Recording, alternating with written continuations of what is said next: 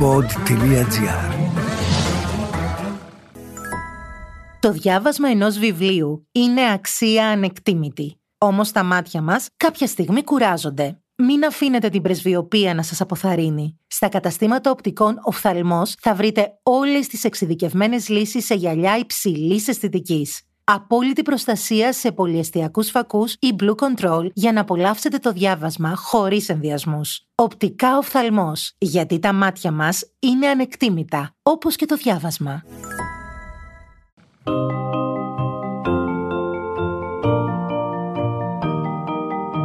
Τι κάνουν οι συγγραφείς όταν δεν γράφουν βιβλία, πού συναντούν τους ήρωές τους; Ο Βενιαμίν Φραγκλίνος είχε πει πως ο συγγραφέας είτε γράφει κάτι που αξίζει να διαβαστεί, είτε κάνει κάτι που αξίζει να γραφτεί.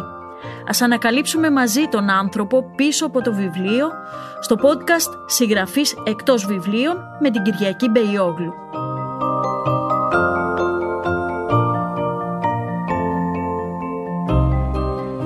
Γεια σας και αρχίζουμε δυναμικά με έναν ε, αξιαγάπητο φίλο, πολύ καλό δημοσιογράφο και τώρα αν είναι καλός συγγραφέας, θα το συζητήσουμε εδώ. Νίκο Κουρμουλή, καλώς ήρθες στο podcast συγγραφής εκτός βιβλίων. Γεια σας φίλες και φίλοι, γεια σου Κυριακή. Ευχαριστώ πολύ που είμαι εδώ. Ευχαριστώ το pod, ευχαριστώ εσένα. Είναι μια πραγματικά περίεργη κατάσταση για μένα, γιατί είναι το πρώτο μου βιβλίο. Η πρώτη συλλογή διηγημάτων Ω φόρμα είναι συλλογή διηγημάτων και είναι το πρώτο μου βιβλίο και αισθάνομαι λίγο. Καταρχάς είμαι όμορφα που είμαι εδώ. Αισθάνομαι πολύ όμορφα που σε βλέπω και όλα τα παιδιά.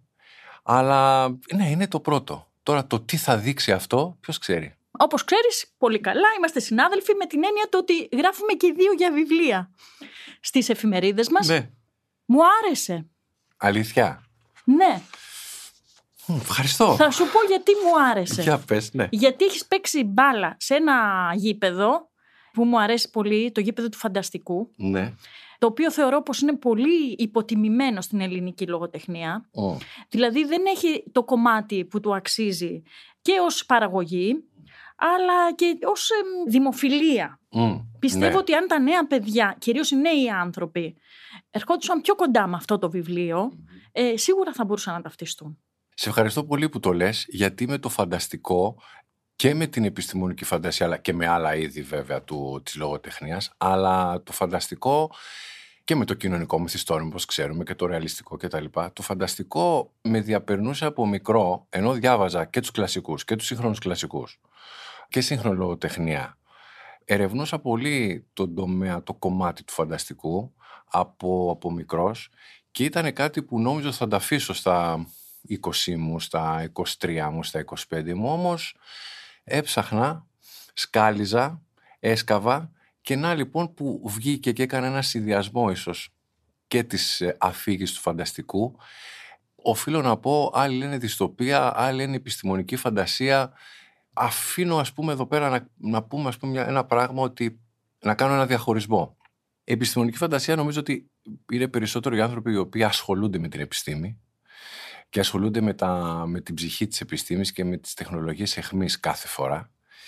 Ενώ το φανταστικό έχει να κάνει, είναι περισσότερο ελεύθερο το θέμα, έχει να κάνει και με την αλληγορία, όπως προσπαθώ να κάνω εδώ, και με μια Αθήνα, γιατί ο καμβάς είναι η Αθήνα, όπως έλεγα και στο Φίβο το Βλάχο, Τον εκδότη. εκδόσεις κείμενα. Ε, Αγαπάμε Φίβο Βλάχο. Εξαιρετικά αγαπάμε Φίβο Βλάχο. Ε, φαντάσου περίπου μία Αθήνα, μία ώρα πιο κάτω από ό,τι είμαστε τώρα. Γιατί τα πίναμε, σε ένα, είμαστε σε ένα καφέ και Εντάξει, τα είναι λοιπά. βασικό. Ε, αυτό. βασικό. Βασικός παράγοντας. Βασικός παράγοντας. Τέτοιων συζητήσεων. Και μου λέει ακριβώς πού βρίσκεται ο χρόνος ε, των ε, διηγημάτων. Λέω μία ώρα, περίπου μία ώρα μετά από ό,τι είμαστε.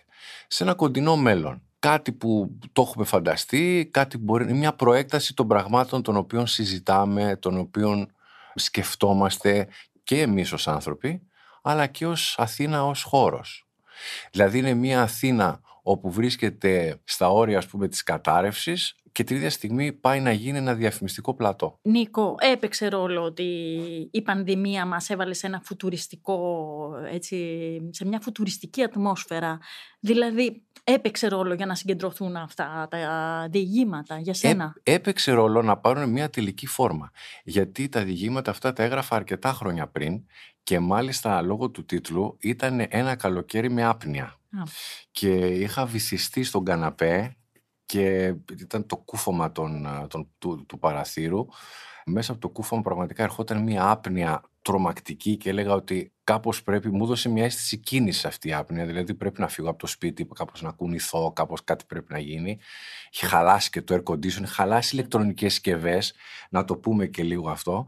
Και ξαφνικά σε όλη αυτή την κατάσταση σηκώνομαι και παίρνω σαν υπνοτισμένος χαρτιά, μολύβια, στυλό και αρχίζω και γράφω. Αρχίζω και γράφω τις πρώτες ιστορίες περίπου καμιά τέσσερα χρόνια πριν και τα λοιπά. Ε, και λέω τώρα τι κάνω, δηλαδή, τι είμαι, δηλαδή, τι, τι συμβαίνει τώρα εδώ πέρα. Και ήταν αυτό το οποίο με πυροδότησε. Πάντως η καραντίνα, ναι, και σε μένα λειτουργήσε να συγκεντρωθώ και να, να, τα, βάλω σε μία, να τα βάλω σε μία σειρά. Και αφού τα έβαλα σε μία σειρά, λέω μπορεί να είναι εκδόσιμα τι σημαίνει εκδόσιμο, παρότι όπως είπες πολύ σωστά γράφουμε σε εφημερίδες χρόνια κτλ. Δεν ήξερα ακριβώς τι σημαίνει εκδόσιμο στο τομέα, στο κομμάτι τεχνολογία. Στο τεχνολογία λέω, λογοτεχνία. Λογοτεχνία. Θα μπερδεύω. Και αυτό ήταν ένα κομμάτι το οποίο ενώ είχα την εμπειρία, μου άρεσε διότι σε αυτό το κομμάτι, το τι είναι εκδόσιμο λογοτεχνικά, ήμουν τελείως άπειρος. Και έτσι συζητούσα με τον Φίβο Βλάχο, τον εκδότη, που τον ευχαριστούμε πάρα πολύ που είναι και φίλος, και του λέω πραγματικά, κοίταξέ τα, μου λέει τι είναι, του εξηγώ σε 10 γραμμές και του λέω κοίταξε αν είναι εκδόσιμα. Ε, μου λέει τι εννοείς, δηλαδή δεν μπορεί να είναι εκδόσιμα. Λέω μπορεί και να μην είναι. Δηλαδή, ε, ναι, πρέπει το... κάποιος να εξηγήσει στους ανθρώπου στους ανθρώπους που δεν ξέρουν τη δουλειά μας ναι. ότι πόσα φίλτρα ε, με πόσα φίλτρα βλέπουμε εμείς ναι, πια ναι. τα πράγματα ναι. που διαβάζουμε και γράφουμε τουλάχιστον ένα μεγάλο κείμενο mm. σελίδας για ένα βιβλίο την ε, εβδομάδα όπως κάνουμε και οι δύο νομίζω. τουλάχιστον γιατί γράφουμε κι άλλα αλλά πόσο δύσκολο είναι εγώ το βλέπω με τα χρονογραφήματα σε μένα να φύγει από εμά κάτι δικό μας. Εντελώς δικό μας εννοώ. Η στιγμή που ξεγυμνώνεσαι. Τελείως. Αυτό.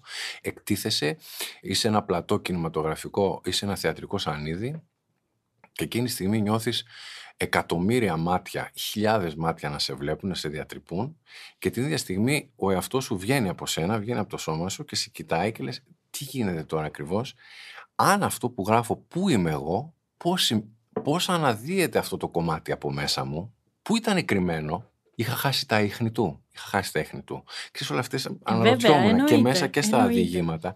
Και τι πυροδότησε και βγήκε; Τι ήταν αυτό που πυροδότησε και βγήκε προς την επιφάνεια; Ήταν ένα γεγονός. Συνήθως είναι μια σειρά πραγμάτων. Μια σειρά ναι. πράγματα που μπαίνουν σε μια σειρά. Θα βάλουμε όμως σε μια σειρά και τα πράγματα εδώ. γιατί ναι. ε, πρέπει να ξέρει, εμείς είμαστε φίλοι, έχουμε συζητήσει και ίσως κάποια πράγματα αυτοί που μας ακούν να μην τα έχουμε βάλει σωστά. Διηγήματα. Ναι. Ε, διηγήματα λοιπόν, με τον τίτλο 8. Άπνοια. Ε, Άπνοια. εξού και πριν όλη η εξήγηση mm. ε, πώς προέκυψαν. Αλλά θα σου πω κάτι, ναι. κάτι τώρα. Εγώ μόλις είδα τον τίτλο ενώ ε, η λέξη άπνοια σου δημιουργεί μια ασφυξία, ένιωθω ότι περιγράφεις ακριβώς και πριν διαβάσω τα διηγήματα το αίσθημα των καιρών. Ναι. Αυτό ήταν κάτι το οποίο με διαπερνούσε επειδή έχουμε και μια αίσθηση των... και μια, όχι μόνο μια αίσθηση, αλλά καταλαβ... μπορούμε να αντιληφθούμε τι γίνεται γύρω μας. Και βέβαια αυτό που γίνεται γύρω και αυτό που συμβαίνει και μέσα προσπάθησα ως ένα μεγάλο βαθμό να το αποτυπώσω χωρίς να ακολουθήσω κάποιο μια ρεπορταζιακή γραφή που είναι μια γραφή την οποία σε πληροφορώ ότι ζηλεύω. Δηλαδή θα ήθελα, θα ήθελα να κάνω αυτή την, την γραφή η οποία θα λέει ένα, δύο, τρία, αν και έχω μικροπερίοδο λόγο, θα ήθελα αυτή τη στεγνή που λέμε περιγραφή, μόνο που δεν μου βγήκε. Γιατί και κάθε βιβλίο όταν βγαίνει ε, ανακαλύπτεις και ένα πολύ σημαντικό πράγμα που ανακαλύπτεις είναι η φωνή σου. Δηλαδή, εγώ περίμενα ότι θα γράψω, θα γράφω όπως μιλάω, δηλαδή κάπως πιο ε, έτσι, με μια ορμή, μακροπερίοδο λόγο, με πολλές παύλες, με πολλά κόμματα και μου βγήκε από τελεία σε τελεία πολύ μικρές φράσεις. Όταν το είδα αυτό λέω τάσκιζα. Λέω δεν είναι αυτή η φωνή μου. Δεν μιλάω έτσι.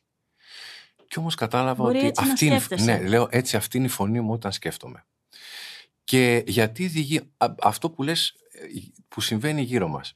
Άπνοια λοιπόν έχει ένα διπλ- μια διπλή ανάγνωση. Ένα είναι τα παιδιά αυτά, όπου είναι τέσσερις άντρες και τέσσερις Εντάξει, γυναίκες. τους λάτρεψα, έχω να σου πω. Ναι. Έναν Ε, άντρα και μια γυναίκα και συγκεκριμένα. μια γυναίκα, ε. Λοιπόν, θα μπορούσαν να είναι και παντρεμένοι για φαντάσου χαμός. Όπου ψάχνουν να βρουν την έξοδο κινδύνου τους. Από τη μία πλευρά. Βρίσκονται σε, σε μια κατάσταση όπου ψάχνουν να βρουν τον εαυτό τους, ψάχνουν να βρουν τι κομμάτια του εαυτού τους λείπουν σε μια Αθήνα που συνεχώς αλλάζει, που συνεχώς βρίσκεται σε μια αναταραχή και, σε μια, και αυτή η αναταραχή είναι και στο εσωτερικό τους. Και η άλλη ανάγνωση είναι η κλιματική κρίση. Είναι η κλιματική κρίση που με απασχολεί αρκετά χρόνια, Μμ. διότι πιστεύω ότι είναι ένα τρομακτικό φαινόμενο όπου θα έχουμε ξηρασίες, ήδη βλέπουμε ότι θα έχουμε ξηρασίες τεράστιες, υψηλές θερμοκρασίες σταθερές και αυτό θα επηρεάσει και τη ζωή μας αλλά και την οικονομία, τα μεταναστευτικά ρεύματα. Θα δημιουργηθούν δηλαδή καινούριες γεωγραφίες. Και όχι μόνο αυτό. Εγώ νομίζω ότι επηρεάζει πια και την καθημερινότητά μας. Ναι. Λειτουργικά εννοώ. Ναι, ναι. Έχουμε ένα τροπικό κλίμα στην Ελλάδα που δεν το Ακριβώς. ξέραμε. Ακριβώς. Ξαφνικά φεύγεις με, με το κοντομάνικο Μμ. και στη μέση του δρόμου έρχεται ανεμοστρόβιλος. Ακριβώς, ακριβώς. Αυτές τις τεράστιες αλλαγές που με την άνοδο της θερμοκρασίας ήταν α, αυτό το οποίο με επηρέασε ιδιαίτερα για να μπω στη διαδικασία της άπνοιας και των διηγημάτων. Δηλαδή έχουμε έναν αμετάβλητο καιρό καθ' όλη τη διάρκεια των α, διηγημάτων, των 7, εκτός του τελευταίου που έρχεται ε, η Ναι. αλλαγή των φαινομένων, έρχεται η μεγάλη καταιγίδα, ο μεγάλος τυφώνας. Μην κάνουμε spoiler. Δεν κάνουμε spoiler βέβαια. ε, όπου αυτή η άπνοια σκεπάζει τα πάντα και από κάτω οι άνθρωποι, οι χαρακτήρες οι ίδιοι, ξεκινούν από μια θα λέγαμε καθημερινότητα και κάτι συμβαίνει, ένα γεγονός σχεδόν αναπάντεχο όπου τους ανατρέπει τα πάντα, ανατρέπει τη γραμμική Ροή ε, των ροή πραγμάτων. των πραγμάτων και τους φτάνει εκεί που είναι να τους φτάσει, εκεί που είναι να ανακαλύψουν και δεν το περιμέναν αυτό, εκεί που χρειάζεται, χρειάζεται εντός οικών, με ένα ερωτηματικό, να ανακαλύψουν κάποιο κομμάτι που δεν έχουν, υπάρχει μέσα τους θαμένο.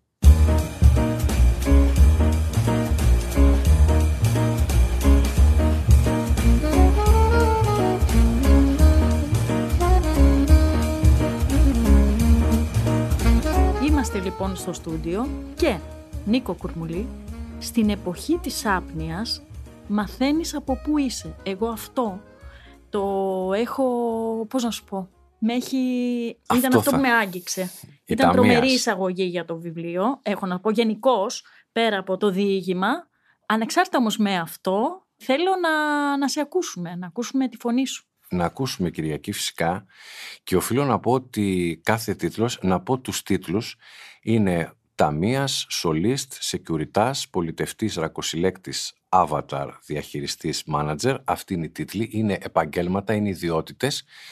Και το δι- Avatar όμως δεν το είναι. Avatar. Και δίπλα η επιμελήτρια που άμα δεν πούμε και το όνομά της θα μας ε, Ε, ναι, καταλαβαίνει, βέβαια, η κυρία Βάσο η κυρία Κυριαζάκου. Βάσο Κυριαζάκου, η Μεγάλη εξαιρετική μορφή των γραμμάτων, να πούμε τεράστια αυτό. μορφή. Δίπλα από κάθε τίτλο μου, που ήταν το επάγγελμα, η ιδιότητα, μου έβαλε και ένα ενοιολογικό πρόσημο, όπως είναι η καταγωγή, η μνήμη, η εξορία και τα είχε βάλει στην επιμέλεια και μου λέει για κοίτα τα, σου ταιριάζουν. Και όταν τα κοιτάω, λέω, Θεέ μου, αυτό είναι, ε, έβαλες τον, τον υπότιτλο του κάθε και με την, καθώς τα ξαναδιάβαζα και τα διόρθωνα, διόρθωνα τον εαυτό μου, Λέω αυτός είναι ο υπότιτλος ο οποίος ε, περιλαμβάνει όλο το... Είδες τελικά και η λογοτεχνία είναι υπόθεση. Δεν είναι τόσο μοναχική. Όχι, όχι, όχι. Είναι Ε, υπόθεση πολλών ανθρώπων. πολλών ανθρώπων και νομίζω ότι αν βρεις, αν υπα- συνυπάρξεις με έναν επιμελητή, όπως είναι η Βάσο. Αν δηλαδή, είσαι Κυριαζάκου, τυχερός να έχεις είσαι τη Βάσο τυχερός, Κυριαζάκου. ε, ναι, Και να υπάρχεις με έναν επιμελητή ο- τον οποίο συζείτε και είσαστε ας πούμε μαζί και πραγματικά σε κατευθύνει και κατευθύνεται και από σένα χωρίς να σε καθοδηγεί με το δάχτυλο και χωρίς να κάνει μόνο μία φιλολογική επιμέλεια, αλλά να έχετε ένα Εμβαθύνει, διάλογο και να βέβαια, εμβαθύνετε και να πηγαίνει το βιβλίο παραπέρα, ε, αυτό είναι, είναι, κάτι, είναι κάτι φοβερό. Σε ακούμε. Να πω ότι ναι. Πάμε λοιπόν στο πρώτο ε, διήγημα ταμείας. Καταγωγή. Στην εποχή της άπνοιας μαθαίνεις από πού είσαι. Τα κουμπιά της ταμιακής μηχανής χοροπηδούν κάτω από τα παρδαλά βαμμένα νύχια της. Αριθμοί από το μηδέν ως το άπειρο σφυρίζουν σαν αδέσποτες σφαίρες στο αχανές σούπερ μάρκετ. Κόκκινα λέιζερ πέφτουν ασταμάτητα στα barcodes. Αναγνωρίζουν αμέσως την ποικιλία των προϊόντων με ένα ηλεκτρονικό επιφώνημα.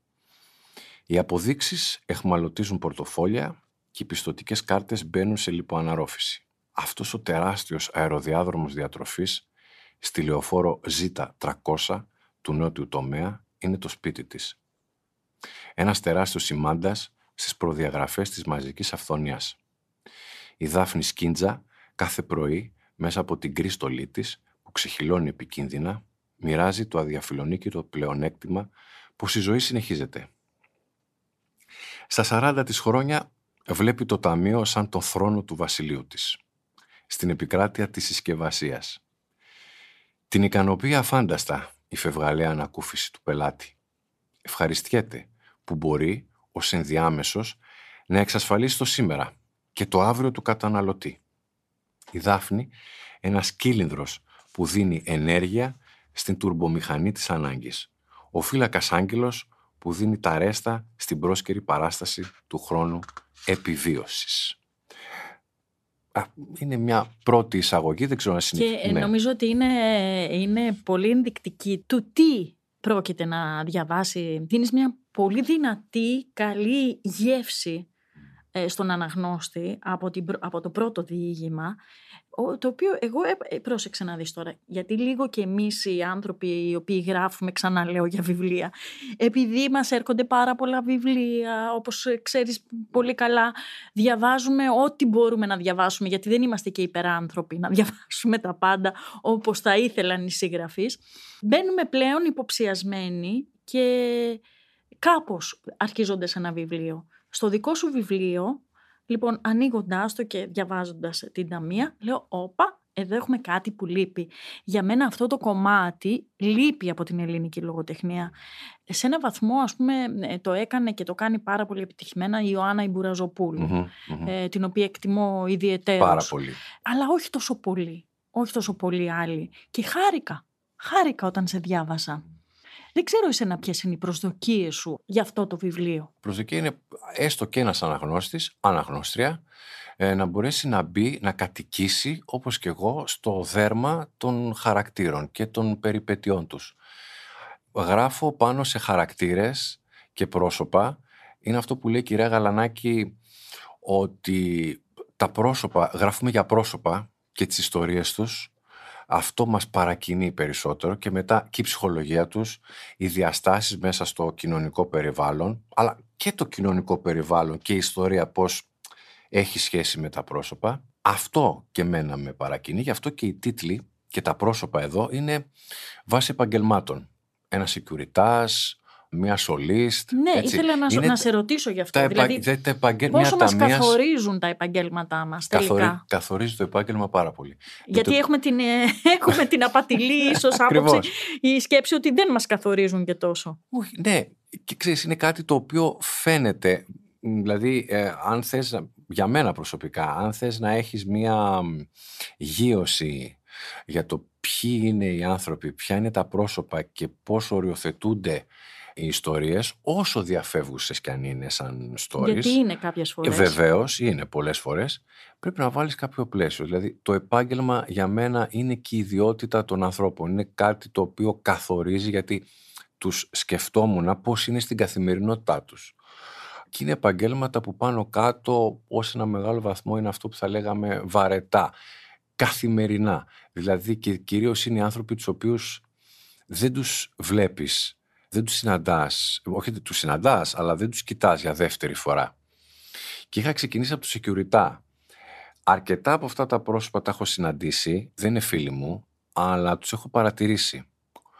όπως είχα παρατηρήσει το Securita, ήταν Από το Securita άρχισες, λοιπόν, ναι. ήταν, ήταν το πρώτο πρόσωπο, τον είχα δει πολλά χρόνια πριν, ήταν το πρόσωπο που μου είχε κάνει στη Στοά Χαραγκιόνι εκεί πάνω από το Άστι και η πρώτη φράση έτσι που νομίζω ότι τη γράφω και στο βιβλίο που ξεκινάνε τα, τα διηγήματα, λέω κοίταξε να δεις Securitas, λέω είναι ένας άνθρωπος που, που είναι και δεν είναι, ως επάγγελμα δηλαδή. Τι είναι ακριβώς ο Securitas τώρα. Αστυνομικός δεν είναι, στρατιωτικός δεν είναι. Είναι κάτι ανάμεσα. Είναι, δεν είναι. Φοράει και μια στολή. Τι στολή είναι αυτή. Και εκεί αμέσως άρχισα, είναι κάτι ή δεν είναι τίποτα. Και εκεί άρχισα να βλέπω τους χαρακτήρες αυτούς οι οποίοι, δηλαδή μου κίνησε την, ε, την ψυχική ας πούμε έτσι διεργασία, την πνευματική διαδικασία να ψάξω να βρω, να ψάξω. Να έρθουν σε μένα κοντά άνθρωποι οι οποίοι τους βλέπουμε και τους ξεχνάμε την επόμενη μέρα, ναι. την επόμενη στιγμή. Και μέσα στο κομμάτι του φανταστικού, δηλαδή στην, σε μια δυστοπία, αν θέλεις δηλαδή να πάμε μια που είναι όλο το βιβλίο μέσα, δηλαδή είναι μια Αθήνα λίγο καιρό στο σύντομο μέλλον, αλλά να δούμε και την καθημερινότητά μας, να δούμε και αυτούς τους ανθρώπους που δεν είναι ήρωες, δεν θα γίνουν ποτέ κάτι, δεν θα βγουν στην τηλεόραση, δεν θα γίνουν αγάλματα, δεν θα γίνουν τίποτα. Τι κάνουν, πώς περνάνε, τι ναι. τους συμβαίνει. Ε, εγώ διαβάζω, διαβάζοντάς τα βέβαια, παρατήρησα δύο πράγματα. Το θέμα του φίλου. Να. Γιατί αναφέρθηκε σε τέσσερις γυναίκες, τέσσερις άντρε. Εγώ εντάξει, είδα εν δυνάμει το άτομο ναι. Και είδα πόσο πολύ συγκλίνουν οι ψυχολογίες Ναι. και το υπαρξιακό θέμα πια. Μμ. Τους έβαλα κάποια στιγμή, όπως είπες και εσύ, όχι να παντρεύονται, αλλά τουλάχιστον να, συνομιλούν. διασταυρώνονται. Ναι. Και σκέφτηκα ότι αν ε, θα μπορούσε να γίνει ταινία αυτό το. Γιατί ο κινηματογράφος πιστεύω ότι σε, όχι απλώς ε, ε, σε έχει βαφτίσει, Ε, δεν σαφές, ξέρω, κάτι σαφές. σου έχει κάνει Ναι, ναι, οπωσδήποτε. ναι, ναι, ναι, ναι. Αλλά διαπνέεται και στον τρόπο που γράφεις. Ναι, αυτό είναι αλήθεια. Ότι σκέφτομαι και με το λόγο και με την εικόνα. Σαφέστατα. Άλλωστε Ο- ο- έχεις σπουδάσει, να Ναι, πούμε. ναι, ναι, ακριβώς. Σκηνοθέτης ε, στη σχολή Σταυράκου. Στη σχολή Σταυράκου Ναι. επίσης, ναι. Και είναι κάτι το οποίο με άλλο ένα, δηλαδή ο κινηματογράφος είναι το μαράζι μου πολύ μικρή ηλικία. Ε, επίσης μετά την εφηβεία που παρακολουθούσα πάρα πολύ κινηματογράφο και επίσης σκέφτομαι, ναι, με λόγο και εικόνα και το βιβλίο μέσα είναι σαν να έχει ένα ιδιότυπο μοντάζ. Δηλαδή και το πολέμησα αυτό να σου πω. Το πολέμησα στην αρχή διότι σκεφτόμουν πώς μπαίνει, πώς βγαίνει η ηρωίδα, η ηρώσα, πώς περπατάει και πώς γυρίζει ξέρω εγώ τη, τη γωνία και δεν σκεφτόμουν το χαρακτήρα της, του χαρακτήρα. Το πολέμησα αυτό και λέω σταμάτα να, να γράφεις ως σενάριο, δηλαδή Ναι. ως σεναριακά Ναι, ναι, ναι. περισσότερο. Και μ, το θέμα του φίλου. Στην αρχή δεν ήταν, η ισορροπία ήρθε στην πορεία. Και άλλαξα και το φίλο σε ένα-δύο χαρακτήρες, διότι ήταν καλύτεροι ως ο ένας ήταν ως άντρας και η άλλη ως ε, γυναίκα.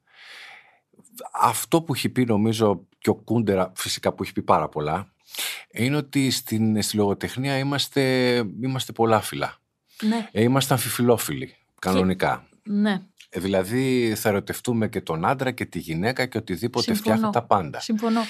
Και αν μπορούμε να έχουμε την επιτυχία να φύγουμε από το ένα, από το φίλο μας, να πάμε στο άλλο και να ξαναγυρίσουμε, αυτό για να συμβεί θα μπορέσουμε κυρίως να μελετήσουμε και να δούμε πολύ καλά τους χαρακτήρες. Και για να μελετήσουμε τους χαρακτήρες νομίζω, Κυριακή, για μένα προσωπικά είναι πρωτίστως πέρα από το σχήμα τους, το πρώτο πράγμα είναι να ακούσω τη φωνή τους. Να ακούσω τη χρειά τη φωνή τους Ναι. και να ακούσω τι λένε.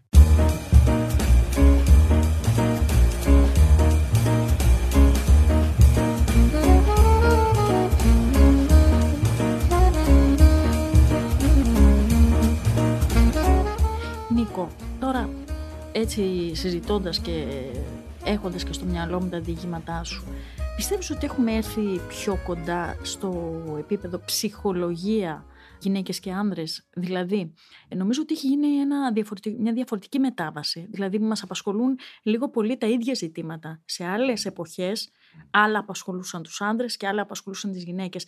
Εδώ βλέπω ότι έχουμε έρθει πάρα πολύ κοντά. Ναι. Ίσως αυτή η σύγκληση δεν έχει γίνει απόλυτα αντιληπτή. Και λέμε, σκέφτεται σαν άντρα, σκέφτεται σαν γυναίκα. Εγώ νομίζω ότι πλέον ε, αυτό έχει αλλάξει. Έχει αλλάξει. Και αν δούμε το μυθιστόρημα, το μεγάλο μυθιστόρημα του 19ου αιώνα, που βεβαίως ήταν πιο, θα λέγαμε, μανιχαϊστικά τα μοντέλα, ο καλός, ο κακός, συγκεκριμένα. Εκεί όμω βλέπουμε τις δομές και το πώς αναπτύσσονται οι χαρακτήρες, η ψυχολογία των χαρακτήρων, που βλέπεις εκεί τις συγκλήσεις. Και είμαστε σε ένα πολύπλοκο περιβάλλον σήμερα, όπου δεν υπάρχουν οι διαχωρισμοί του 20ου και του 19ου αιώνα. Βεβαίως, φυσικά, το φύλλο είναι μεγάλη υπόθεση ακόμα. Η γυναίκα το να βρει τη θέση της και να διεκδικήσει και χρειάζεται να διεκδικήσει και πρέπει, αλλά από εκεί πέρα πραγματικά μας απασχολούν σε, ένα, σε αυτό το περίπλοκο σύμπαν τέτοια πράγματα. Μας απασχολεί δηλαδή για παράδειγμα το ότι αυτό το ρευστό περιβάλλον πώς αλλάζει. Μας απασχολεί άντρες και γυναίκες πώς θα σχηματίσουμε το χαρακτήρα μας. Και έχουν βγει και γυναίκες συγγραφείς τα τελευταία χρόνια και στην Ελλάδα και στο εξωτερικό, όπου έχουν δώσει πράγματι μια διαφορετική όψη στα πράγματα που την είχαμε ανάγκη, γιατί η γυναίκα, χωρίς να θέλω να πω το φίλο και όλα αυτά, αλλά έχει δώσει πολλές γυναίκες συγγραφείς μια εσωτερική, έχουν βάλει τον φακό μέσα στα πράγματα και έχουν δώσει αυτές τις, έχουν φωτίσει κρυφές πτυχές των λαβυρίνθων μας. Και αυτό είναι πολύ σημαντικό. Εγώ πάντα πίστευω ότι οι γυναίκες έχουν μέσα κάτι αρσενικό και οι άντρες κάτι θηλυκό. Ναι. Ε, δεν το πιστεύω. Μόνο εγώ το πιστεύω. Ο Γιούγκ και όλη ναι. η παγκόσμια ε, ψυχολογία και ψυχιατρική σκέψη. Όμως, ένα άλλο στοιχείο που διαπερνάει πάρα πολύ τα και τα διηγήματα, όλο το βιβλίο, είναι η μουσική. Τι τραγούδι θα ακούγαμε αν μπορούσαμε να το ακούσουμε σε αυτό το podcast; Σίγουρα κάτι από Joy Division, δηλαδή οτιδήποτε από Joy Division, και θυμάμαι ότι όταν είχα συναντήσει τον κάποτε στο Μάντεστρε τον Πίτερ Χουκ και είχαμε πει και μου είχε πει δύο πράγματα τότε για το Joy Division, σκεφτόμουν ότι εντάξει, τι έχει γίνει στον κόσμο. Και εμείς είμαστε. Πού είμαστε; Και εμείς είμαστε τελείως σκόνη. Ναι. δηλαδή πραγματικά ναι. στο τι έχουν κάνει οι άνθρωποι. Έλα, ε, διάβασα και το τελευταίο παδούρα ε, που λέει ε, αυτό ακριβώς.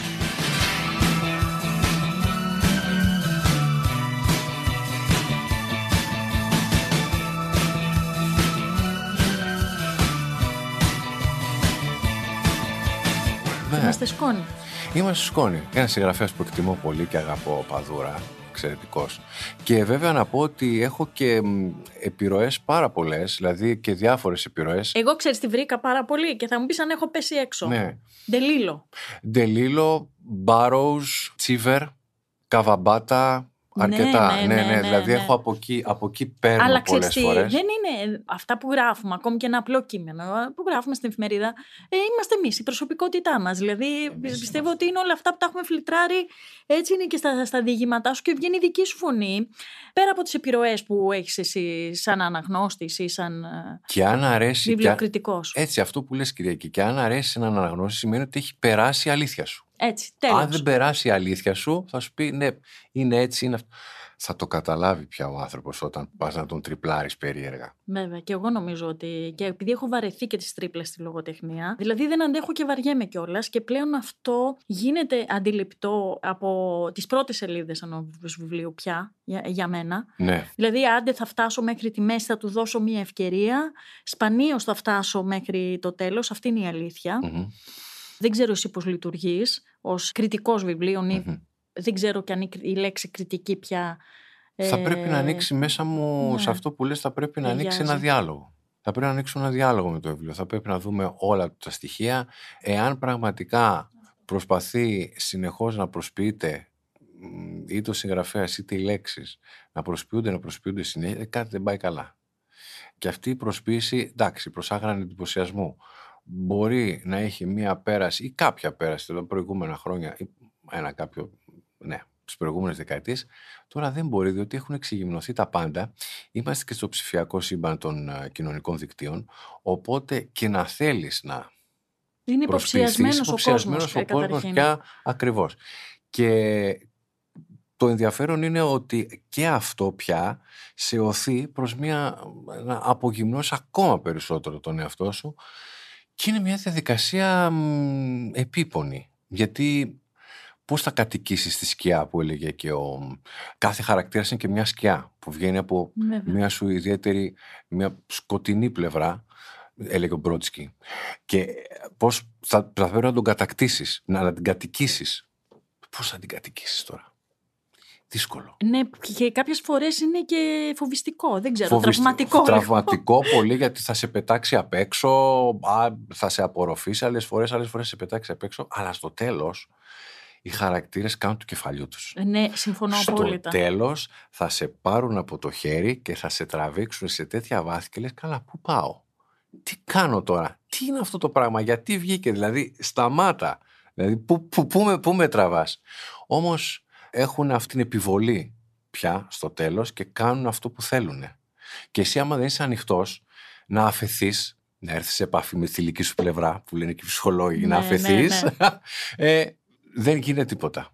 Δεν γίνεται. Πάντως με τους οχτώ χαρακτήρες σου, με τους οχτώ ήρωές σου, σ' αρέσει η λέξη ήρωας, τα χρησιμοποιώ πολύ εγώ. Ναι, δεν ξέρω. ναι. Είναι, είναι, και, ήρωας, ναι. είναι, και, είναι και ήρωες εδώ Είναι, που τα πώς λέμε δεν στην είναι. εποχή της άπνοιας. Ε, βέβαια. Έτσι. ναι. Το Μέχρι βάλω. να, να επιβιώσουν να βγάλουν το 24ωρο. Είναι ήρωες φοβεροί. Πράγματι. Ας ελπίσουμε ότι θα φυσήξει αεράκι. Εγώ εύχομαι καλό τάξιδο που λένε, δεν ξέρω αν είναι και να έχει ούριο. Ή άνεμο. καλοδιάβαστο. καλή- Καλοδιάβαστο. Αυτό, ναι, ναι. Ίσως επειδή είναι κάτι πάρα πολύ ζωντανό τα βιβλία, τα φαντάζεσαι σε ένα άτομο, σε έναν άνθρωπο με πολλά συναισθήματα μέσα του Μμ, και όλα αυτά. ναι. Ίσως και γι' αυτό η λέξη καλοτάξιδο το φαντάζεσαι σαν κάποιον που Έχεις αρχίζει δίκιο. ένα ταξίδι, Έχεις δίκιο. ε, να έχει ένα νόημα και αυτό εύχομαι για την άπνοια. Νίκο Κουρμουλή, σε ευχαριστούμε πάρα πολύ. Εγώ σε ευχαριστώ πάρα πάρα πολύ. Να σε καλά. Ευχαριστώ και τους ακροατές.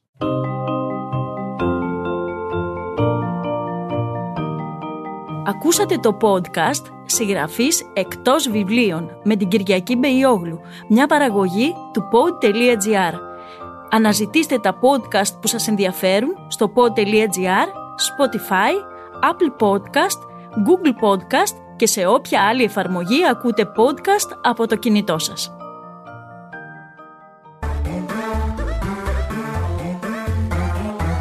pod.gr. Το καλό να ακούγεται.